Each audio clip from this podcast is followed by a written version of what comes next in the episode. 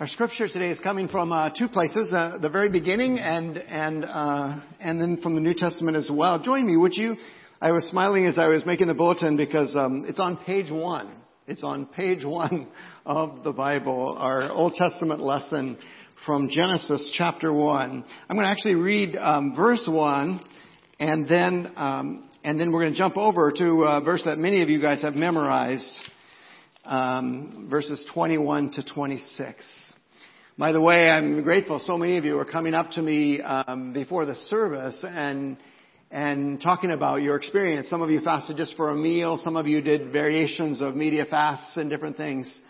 But you, those of you who were with us last week uh, remember that we uh, invited you to, to fast and pray on behalf of our country, and and we are still there, are we not? We are. Um, we, we don't pretend to tell God uh, what uh, He should do in in these critical days, but, but we do seek His face and we do invite Him to glorify Himself through that.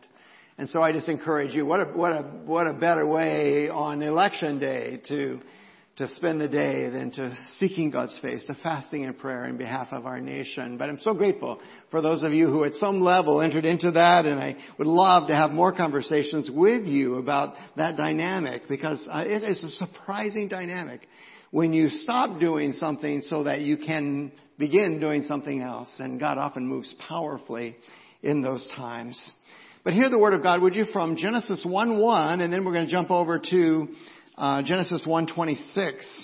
In the beginning, God created the heavens and the earth. And then over in verse 26. And then God said, let us make man or mankind, humankind in our image and after our likeness and let them have dominion over the fish of the sea, over the birds of the heavens and over the livestock and over all the earth and over every creeping thing that creeps along the ground. And so God created man in his own image. In the image of God, he created him. Male and female, he created them. And God blessed them. And God said to them, be fruitful and multiply and fill the earth and subdue it. And have dominion over the fish of the sea and the birds of the heavens and every living thing that moves on the earth. The very word of God. Mm, amen, amen. And then if you'll join me in our New Testament passage comes from a very familiar book. Romans 8, and one of the most awesome chapters in the entire book, if not the New Testament, uh, in Romans chapter 8. And we're going to touch one of the uh, familiar places, but then we're going to call you to uh, one of the less familiar places to see how they're related. Romans 8, if you don't have a Bible with you or a phone with you, with the Bible app on it um, is you might find it on page 944 of the maroon Pew Bible, which um, which may be nearby. Romans chapter 8. We're going to pick it up at verse 18 and then take it to verse 28. Let me just start for a second, glance over for a second, because I want you to see where we're going. Romans 8:28 is that amazing passage where Paul says, "We know that for those who love God, all things work together for good, for those who are called according to his purpose. Would you read that verse with me? And we know that for those who love God, all things work together for good for those who are called according to his purpose. That's where we're going in this passage of Paul. But we're going to start back about 10 verses and, and pick up the storyline coming into it. Paul says this, For I consider that the sufferings of this present time are not worth comparing to the glory that is to be revealed to us. For the creation waits with eager longing for the revealing of the sons or children of God. For the creation was subjected to futility. Isn't that interesting? The creation was subjected to futility, not willingly, but because of Him who subjected it, in hope that the creation itself will be set free from its bondage to corruption and obtain the freedom of the glory of the children of God. You see the intimate role that children of God have in all of creation. For we know, he continues, that the whole creation has been groaning together in the pains of childbirth until now. Not only the creation, but we ourselves who have the first fruits of the Spirit, we groan inwardly as we wait eagerly for adoption as sons, the redemption of our bodies. For in this hope we are saved. Now, hope that is seen, Paul says, is not hope at all, right? For who hopes for what he sees? But if we hope for what we do not see, he says, we wait for it with patience. So likewise, the Spirit helps us in our weakness. We do not know what to pray or as we ought, but the Spirit Himself intercedes with us with groanings too deep for words. And he who searches hearts knows what, the, what is the mind of the Spirit because the Spirit intercedes for the saints according to the will of God. And here's our verse again. And we know that for those who love God, all things work together. Even elections, God? Even family brokenness? Even my employment situation? Yes. We know that for those who love God, all things work together for good for those who are called according to his purpose. The Word of God. Mm, thank you. Thank you, God, for your Word. Wow, right in the, in the middle of that is just some amazing stuff. We're groaning. And you might have experienced that. It's interesting, isn't it? Paul says we're, we're part of God's creation. Creation is subject to suffering, to pain, to groaning, but not randomly, not because something's out of control, but because in fact God is moving. God is, is uh, preparing the creation for redemption. Creation for redemption. I mean, that's totally cool. Creation for redemption. Did you see whereby that creation comes? Children of God the children of God. We are a part of this amazing transformation of creation. So wherever you are this morning, if you are finding yourself struggling uh, because uh, because of uh, physical, emotional, or spiritual suffering, or you, you're feeling the weight of the subjection of creation to the world, if you're struggling um, in despair, looking at, at, the coming couple of days and just wondering what will the future be like, God speaks into that. And God says to us, I got this. I got this. In fact, I'm the one who's subjecting this creation. I'm the one who's subjecting this world as we know it. I'm the one who might be subjecting you to the suffering that you're experiencing so that you can experience the joy on the other side. That psalm is coming to my mind. Um, those who sow in tears, right, will reap with, help me, joy, right? Will reap with joy. So, so what do we, how do we live in the midst of such tumultuous times when the cultures are in conflict, as we've seen over the last few weeks, that, that everyone's at enmity with somebody else and, and everything is combative. I, I uh, made such a fool out of myself the other night. I was at one of those things that we talked about at the town meeting and, and, uh, I saw a friend of mine and, um, and a uh, great big guy. I was sitting behind him the whole time. I shouldn't have an excuse. I was sitting behind him the whole time, and afterwards I went up to him, and I gave him a great big hug from behind. Not a wise thing to do to a man starting, uh, especially as you'll see in the story, and and and and said, "How's your recovery going?" And he turned to the other psychologist, goes, uh, "Not a good thing to say," um, thinking that he was my friend who had had a stroke and, and, is, and is recovering, right? And he turned around at me and, and he looked at me and goes, recovery? And I'm going, ah, you're not who I thought you were. Excuse me. Excuse me. Um, wow. Wow. Uh, we are in this, this situation where, where um, everything is uncertain. We're experiencing all kinds of suffering. We're wondering what, what good thing can we bring into a world like this? I did, by the way, have to tell myself, don't stop loving people just because you screwed up once, right? Um, just don't hug them from behind when you can't see their face, right? Um, well, there's, there's an amazing thing that we can bring into this world. That's the focus of our time today. Uh, and, and it is literally the gospel. It is literally the gospel. And you know what that word means, right?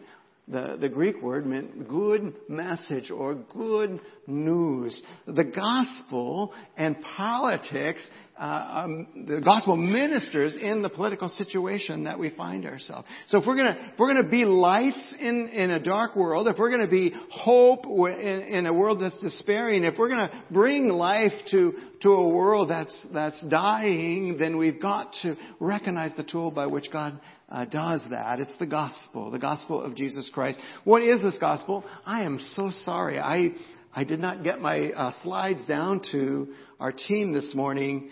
And, and I, I just, we had a lot of things going on. I did not get them down there. I'm going to be dumping a lot of information. Trust the Holy Spirit to, uh, to remind you what He wants you to write down here. Well, literally, the gospel is good news. It's good news. It's, it's not just uh, about what will happen, right? It's about what has already happened, right? I mean, uh, uh, uh, in Jesus' day, a person might travel many miles to bring news, and when you saw them coming, you knew they weren't running like that because they didn't know what was going on. They were running because they had something to say, and, and the gospel is, is that kind of thing. It's good news about what has already happened.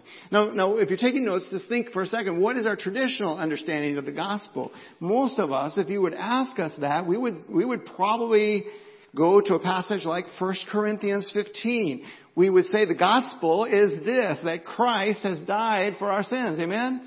That Christ was raised from the dead to break the power of sin and disease and death over us, right? That's a critical part of the gospel. We would say probably that third element that Christ not only was raised from the dead, but He's coming back again. He's coming back again. But I want to suggest to you that, that that's not the whole story. It's a critical part of it. But I want you to see a larger picture of the gospel. And you can see as we designed the worship service today, we wanted you to see this larger picture of the gospel. But the whole Bible gospel includes four critical elements.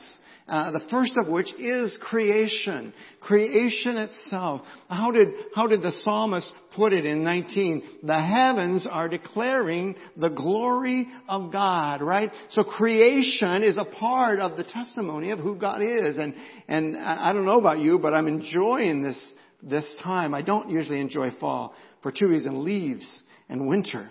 Um, but but um, but it's just so beautiful. As I was driving uh, uh, toward McCutchanville um, yesterday, just w- driving down Browning Road and seeing the leaves changing. It's just gorgeous. The Bible says that that's a part of the gospel. Creation is a part of the gospel, so much so that the Apostle Paul in Romans 1 said that even someone who never heard the name of Jesus would still be held accountable for the good news because the heavens are declaring the glory of God and, and countless places in Scripture it celebrates that aspect of it. But I want to touch on one other area um, of creation as well, and that's the creation of humankind, right? Because we saw in Genesis that humankind is also a declaration of God's glory. And if you were listening carefully in that, we saw that it, that that male and female are all part of the declaration of the glory of God. We are created in His image. In, in 127 he says, So God created humankind in His own image. In the image of God He created him. Male and female He created them. And so the pinnacle of creation is also for the purpose of sharing the gospel, for sharing the good news of the glory of God. But another critical part, and one honestly that our culture isn't keen on talking about much, is this idea that it's not like it was, right? It's not like it was in Genesis 1 or 2. Quickly, very quickly, we came to Genesis 3. Uh, and we, um, so the second major point, creation is a major point of the gospel, but the fall is also a part of the gospel. Now, does that make sense to you? Um, that, that where we normally would jump to the part of redemption, if you do not understand uh, your apartness from God, excuse me for making up words, um, then then redemption isn't going to be meaningful to you, is it? And, and, and scripture doesn't allow us any wiggle room for all have sinned, right? Uh, Apostle Paul said in Romans 3.23, all have sinned and fallen short of the glory of God. And if you're walking that Romans road, then you know that Romans 6.23 says, and the wages of that sin, the, the natural outcome of that fall is death. Uh, the Wednesday night men's group is looking at that from the perspective of the book of James. Yeah, there's two paths before us. One is life and one is death. And, and God is inviting us to life. But we're not going to know the beauty of life if we've not wrestled with the brokenness of sin. And, and so the fall is a critical part of it. And, and honestly, it faces us every day. When we're walking down the street, when we're driving down the road, we see the consequences of the fall. We see it in creation. And, and, and the abuse of God's creation, we see it definitely in, in the brokenness of humanity and how people are suffering and hurting at one another's hands as a result of the, the brokenness of their, their sinful nature. Well, praise God. The gospel does include what we talked about earlier. It does include redemption. If you're still walking down the Romans road with me, you know that Romans 5 8 says, But God, in the midst of the wages of sin is death, but God demonstrates His own love for us in this while we were still sinners. Not when we cleaned ourselves up, not when we got our act together, not when we put our, our, our uh, work faces on, um, but while we're still sinners, Christ died for us. And so the, the, the major points of, of 1 Corinthians 15 are true. I didn't mean to minimize them in any sense. Christ died, but it was death with meaning. He took our place on the cross so that we might take His place in, in the fellowship of the, of the Father, Son, and Holy Spirit. The, the God who has always existed in community opened up the Trinity so that you and I can immerse ourselves in that Trinity through the righteousness of Jesus Christ and we can experience that genuine community. That is great news. Christ came to die for us and God validated His death for us by miraculously raising Him from the dead to break the power of sin and death. And, and, and we live in this time in between where, where, where Christ is coming again, but He's not yet here. So, so creation and fall and redemption are critical parts of, of um, the gospel of Jesus Christ. But there's one more, right? There's one more. And not only did Christ redeem us, but he wants to participate, he wants us to participate with him in restoring the kingdom. So if you're taking notes, a fourth part of the gospel is restoration. And though much of the Bible is, is focused on pointing out to us, making us aware of our brokenness, a huge portion of it is also focused on our partnership with God and how we can partner with Him in bringing out the restoration of His kingdom. Now, I'm not naive. I don't, I don't think and believe that somehow we're gonna, we're gonna gussy this world up somehow and, and, and I, I, I shouldn't talk like that because there are people that do believe that way. We, we're clear from Scripture that ultimately that will not happen until Jesus comes again. But that does not mean that we don't have a responsibility for that. That's why I'm not counseling you at all. Just bail out. If, if you're not seeing the elections go your way, just bail out and, and go climb in a cave somewhere. No, stay engaged. Be a part of the redemption of the earth.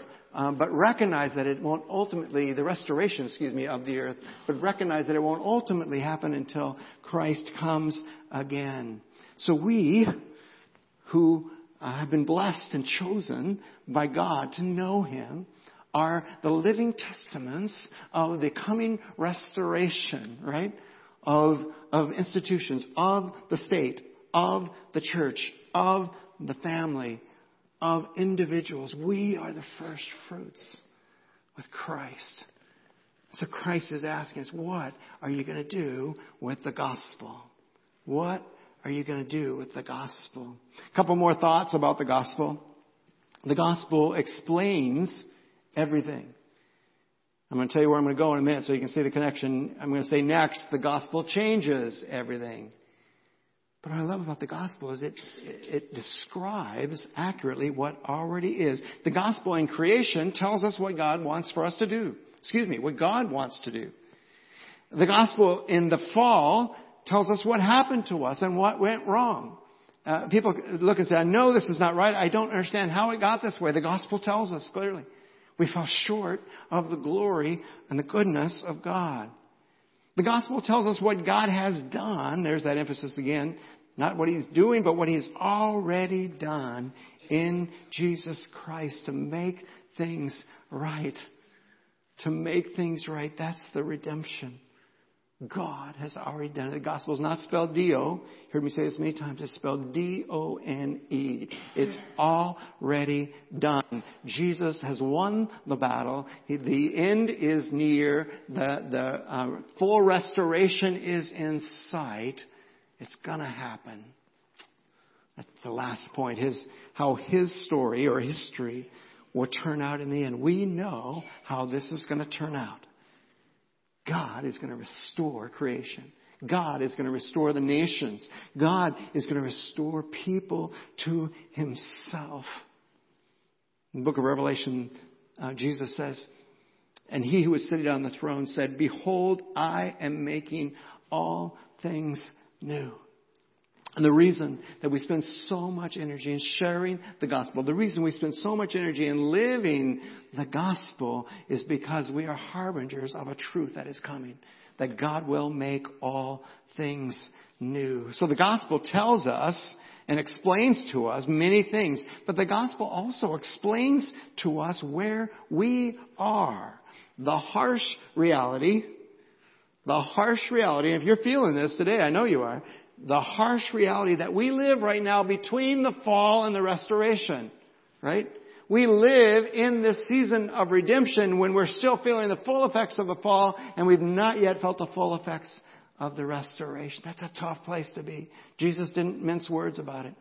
People don't understand it. And you, and you bring gospel, people will not understand it. You bring light and love in a dark world and the people will not necessarily receive it. Remember? And some will persecute you, and some will be strangely attracted to you. But we live in that tension between these two realities, the fall and the restoration. And that's a harsh place to be, but it's where we are. It's where we are right this moment. But the gospel in the midst of that explains what has already been done. So in, in, in light of the harsh reality, it gives us a hopeful one. This will not always be the way that it is. God has something much better, much better in store. So the gospel explains everything, but the gospel also changes everything. What does it change? It changes our relationship with everything. It changes our relationship with creation. We're to be good stewards. Is not is there not going to be a new heaven and a new earth? Is there not? Yeah, absolutely. But God is, is charging us with stewardship of this creation. Everything. Remember in Genesis 3, when the fall happened, there was brokenness between the people and God, between Adam and Eve and God. There was brokenness between Adam and Eve. This woman you gave me, uh, Adam says, right? There was brokenness between Adam and Eve in creation. Creation was broken as a result of that. And, and so um, the gospel, when we bring the good news of God's creation and the fall and the redemption and the restoration, our relationship with everything is changed, with creation, but also, but also, and I didn't know any other word to say here, but I guess I'm thinking of Ephesians, with principalities and powers with the rulers, the authorities, and the powers of this dark world, and the spiritual forces of evil in the heavenly realms, Ephesians 6. It changes our relationship with this world. And it's a good change. Will you possibly suffer persecution for it? Absolutely. But it'll be joyful persecution because you know that your life is not spent in vain. You know that your life is just not some castaway from, from some random plan or no plan at all. You know that God is in the business of redeeming everything. It changes our relationship with everything, but it also changes our relationship with everyone. It changes our relationship. Am I that predictable, Marianne? Marianne's preaching my, my words before I get there, and you could hear it coming, huh? Uh, it changes our relationship with everyone, with the world, right? And, and this is ultimately about the whole world, not just Evansville, not just the United States. It changes our relationship with the world. It changes our relationship with the city. Now we see this city, which two years ago was declared one of the worst places in Evans, in the, in the country to be. It changes, we can bring light and hope into that city. And I, I don't have time today, but I would just tell you wonderful things are happening in our city, things that have never happened before. I pray with 50 pastors from other churches. On a, on a, we meet on a weekly basis. I'm usually there two or three times a week. We get to pray together. All the domains of the city, the government, the education, all the, the different places where God moves powerfully, they're all starting to come together. We have this amazing opportunity. Our relationship with the city of Evansville can be changed and transformed by the gospel. It changes, as many of you will discover tomorrow night, with our neighbors as they come to your door tomorrow night. The gospel changes that. It changes our relationship with our families. As you've made that recommitment to sit at table with your family, to open your heart to the people, your primary discipleship family, as you make that commitment to spend time with each other, it changes us. And I never want to lose it. I know that we tend to be a self-centered culture, but the gospel is good news for us too. It changes our relationship with ourselves. When we look at ourselves through the lens of the gospel of Jesus Christ, it changes. We see now not what we are or what worse, what we have been, but we see what we can be in Jesus Christ. We begin to see ourselves as the beloved children of God. So what does this mean? What does this mean for us two days before a major election um, a tumultuous time in our country, not just because of the election, but because of many things. What does this mean for us today? Let me just have a couple of anchors real quick. Real quick. First of all, hope matters. Hope matters. Did you hear that in, in Paul's scripture? We know that all of creation is groaning, right? Uh, but, but we know also that that we are awaiting eagerly our adoption as children. We're awaiting eagerly the redemption of these broken bodies. I'm sorry.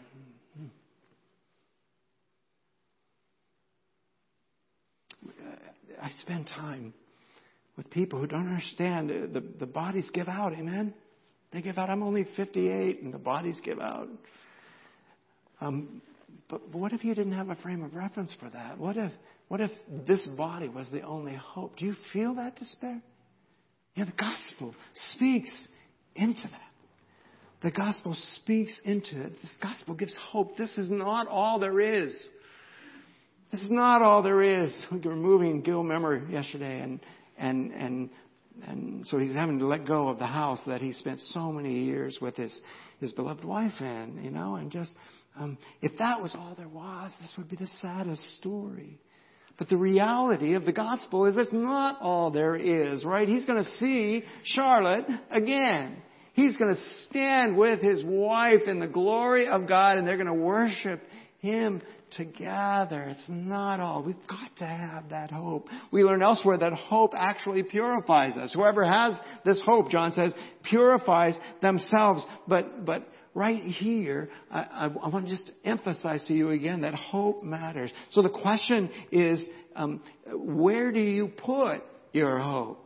You see, lots of people have hope, but they have the hope in the wrong object. Does that make sense? You can hope that the elections are somehow going to solve all our problems. Good luck with that. Right? Um, I, I, that was probably rude of me to say that. It was really rude of me to make a cow sound in the microphone. But I want you to engage. I want you to have hope that we can create a lighthouse nation. But our hope can't be in the nation. Our hope can't be in the candidates. Our hope has to be in something, someone, someone greater. So let me just ask you. I don't want to say where are you putting your hope, but really it's not the right question. The question is in whom are you putting your hope right now? In whom? And some of you are putting them in great places. It might be other people, a spouse or something like that, but, but, but we won't last. We won't last. There's only one who's already gone before, who's overcome the power of disease and sin and death, and only He is worthy of our trust.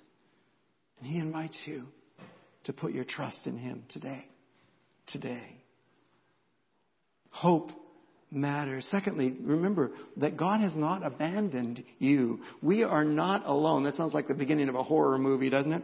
Um, but but the Holy Spirit is real and the Holy Spirit is actively moving in our midst. Did you hear that in our passage today? The Holy Spirit, Paul says, likewise the Spirit helps us in our weakness.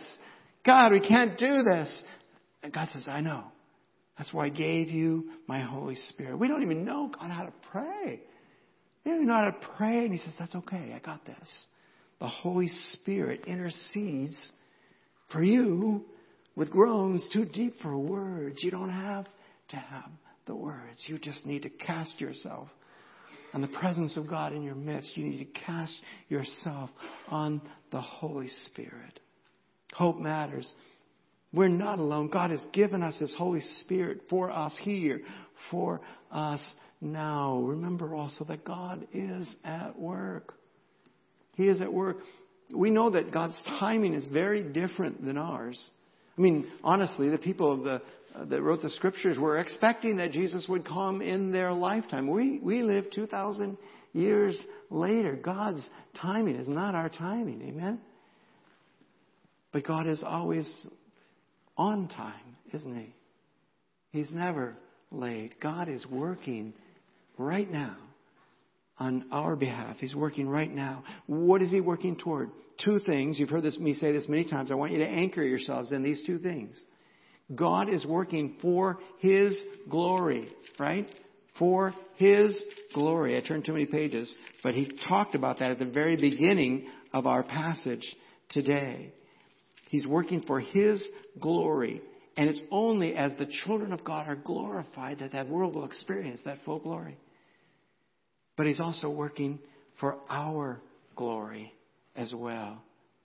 He, we didn't read the passage, but God has begun a pattern in your life beginning with His choosing you that leads to His call, that leads to, to uh, preparing every aspect of your life for His glory, that leads to being pronounced completely sinless in His sight, justification, that leads to glorification. He's at work for glory in Him, His own glory, and for your glorification. And then, as the verse that so many of us have clung to in so many critical times, God is also working out for our good. For our good. And I think I'm wondering if that's not the hardest thing for us sometimes to believe in this situation, this circumstance I find myself, this is for my good, God. Yes. Not done yet. Not done yet. But you are precious in His sight. We are precious in His sight. We are precious. It's going to start sounding like a children's song here in a minute. Is it red and yellow, black and white, right? We are, we are all precious in His sight, and God is at work. God is at work to bring it about. I just want to invite you do not despair. Do not give up hope. God is on the move. How did C.S. Lewis put it? Aslan is on the move. God is moving. And He's bringing about the glory and goodness through us. Pray with me, would you? Jesus, thank you for these moments um, at such tumultuous times in our um, in our world, God, when people are longing uh, for law, when people are longing for for some sense of belonging and communion. And God, I see so many people searching for that in the wrong places, in temporary places that are broken and can never provide that. God, I know there's only one place where our souls will be at rest, and that is in you, in Jesus Christ. So I'm grateful, uh, God, for the good news of the gospel that you are restoring what you made so beautiful at creation. You are restoring your world, but you're doing that one person, one family, one church, one city at a time. And God, we offer ourselves to you. Use us. Would you? Use us. We do not want to be bystanders in so great an endeavor as the transformation of the world. And so we invite you, even today, we who are broken and sinful, God, forgive us our sins. There are many. Cleanse us of all our unrighteousness, God. Grant, even for a moment, God, that we might be able to believe that we can be made new again right now. Right now. God, help us to put our weight on Jesus. Because I know, God, we know that's the only one that can support it. Jesus, thank you for loving us. Thank you for leaving the security of what was so familiar from eternity past. The comfort of, of the Trinity, the Father, the Son, and the Holy Spirit, and becoming like us, being born as one of us, growing up as one of us, suffering as one of us, even dying as one of us, so that we might not have to die, so that we might experience life so that we might experience that relationship with God right now. Holy Spirit, move over this place, would you? For those of us who have known you for such a long time, but have begun to subtly begin leaning on our own strength instead of the gospel, on what we could do rather than on what you've done.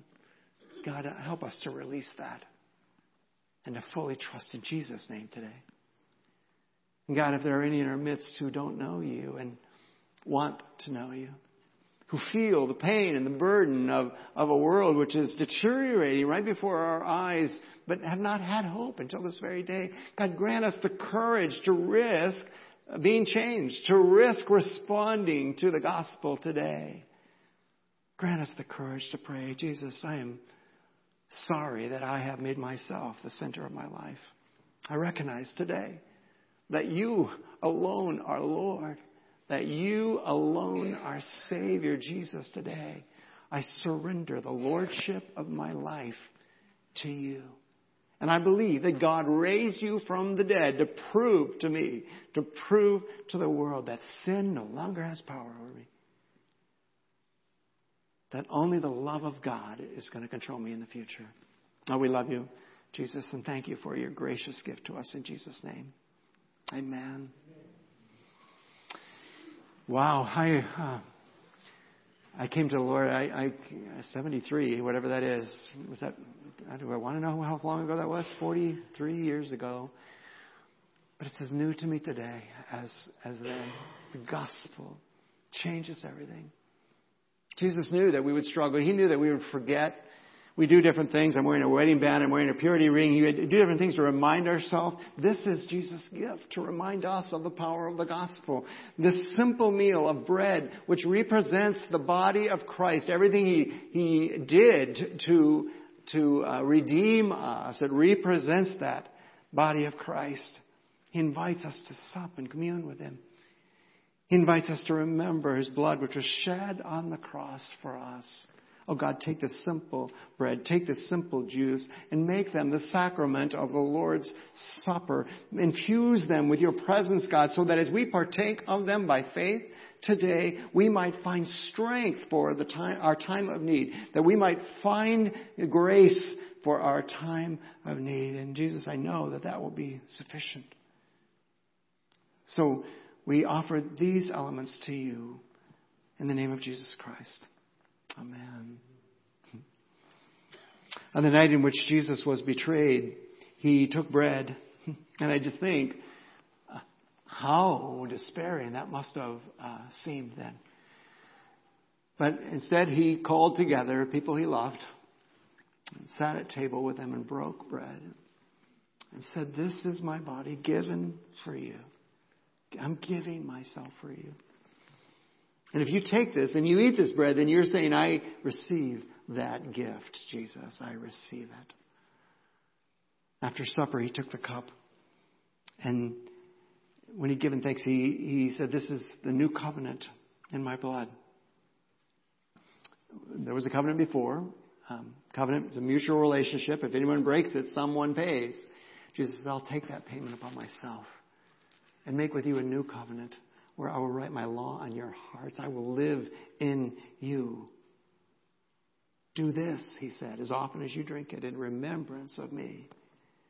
And Paul, who we've been studying today, Paul, who had to, to learn the hard way, the truths which he taught, says, As often as we eat this bread and drink this cup, we proclaim the Lord's death until he comes. I invite you to come to the Lord's table today. It is his table. Doesn't matter where you come from, what names are on the sign of the fellowship that you might meet with. The only thing that matters is that you trust Jesus, that you recognize your need for him, that you put your faith in him as your Lord and Savior. If you're not at that point, we respect you no in. We're grateful that you're here, but but we invite you to just let that that um, that plate go by. It's not going to come to you. Actually, just just um, come up to us and just cross your arms. We will we will um, recognize that and just pray for you, and give you a blessing.